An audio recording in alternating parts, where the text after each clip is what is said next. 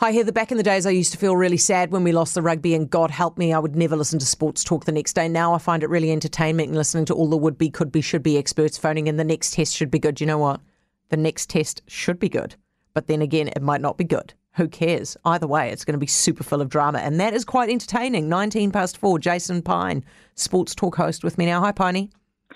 G'day, Heather. I took a few of those calls yesterday afternoon. Now, oddly enough, on on weekend sport from midday, I, I think we got the first call as um, as the midday sports news was on, and I probably could have stayed on for another couple of hours after three o'clock. Uh, there was there was a wide range of opinions on What's ZB the yesterday. vibe, Piney? Like I reckon, I reckon after the Irish test, we were angry and we were we all thought Fozzie needs to be cut. I've I've my my own um, attitude towards this has changed. I'm I, now I'm now just enter- entertained by it. You? Yeah, it's honestly, I, I sense that there is a shift now as well, and and now it's like uh, we don't know going into each Test match whether the All Blacks are going to win or not. Yeah. Uh, and that that is such a foreign feeling to us. And and look, I after what happened in South Africa, I think the overwhelming feeling from everybody was okay. Argentina are here now. This should be okay. We'll get across the line in Christchurch. We'll freshen things up in Hamilton, Yeah. which they now don't, won't be able to do. Instead, I thought Argentina were exceptional on Saturday night. Good on them. They played really well. New Zealand were good for parts of it, but just weren't good enough for long enough. And and yeah, now I uh, look. Depending on who you believe, this is either now the biggest week of the All Blacks year, or it's um, just another step along the journey to World Cup glory next year. But I think it's probably somewhere in Oh, between. Piney, come on! Aren't we going to get knocked out in pool play?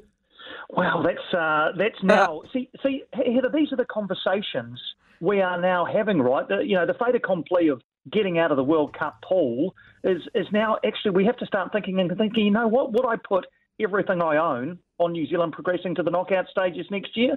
I mean, if I had the choice, I probably I probably still would. But you know, now there's doubt cast on all of these long held opinions we've Yeah. had about about the All Blacks, right? But, the, but you know, I heard Jamie Wall talking about it this morning, and, and he made a really good point. Which I think it was him who made this point, which is that what's happened is beforehand there was this kind of aura and, and this brand around the All Blacks where we all where everybody, even the squads going up against them, believed that the All Blacks would win. And even if even if the squad was playing well in the last twenty minutes, the All Blacks would just run over them. But now that's gone. There there is no belief in that mystique, and so as a result, actually, I think the other squads might have the mental edge when they go, and they actually believe they will beat the All Blacks, and thus they do. And and you're right that the last you're right. He, he's so right, Jamie Wall. He knows a lot about rugby. He's a pretty pretty uh, uh, pretty astute observer of the game. But that's the thing on on Saturday night in the last 15 minutes.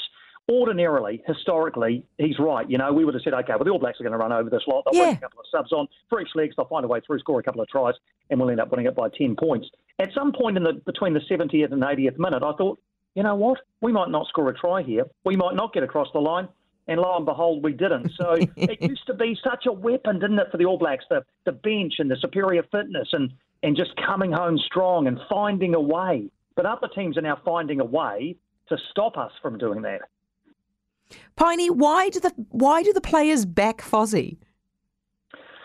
Well, it, I mean, there's a couple of ways of looking at this. One, what the cynical the cynical side of this is probably, um, look, if a guy's picking you in a team, then you're going to back him, right? So Yeah. Those those players who are being picked week after week after week by Ian Foster are probably thinking to themselves, well, you know, while he's here, I'm going to continue to get picked. The other part of it is they probably do like him. If we humanise this, they probably do like Ian Foster. A lot of those guys have known him for a decade or more in an All Blacks environment, so they probably Yeah. do quite Feel like sorry him. for him, eh?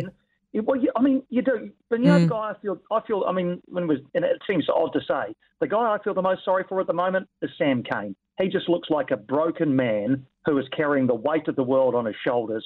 When he got subbed off the other night, Heather, he was subbed off on the other side of the field. He had to walk. It was almost like a walk of shame from the other side of the field all the way around with thousands and thousands of Cantabrian eyes on him to get back to the bench. And he just looked, I mean, he's doing his very best. He seems to me like a good man who just isn't getting the success that he would hope for. So, you know what?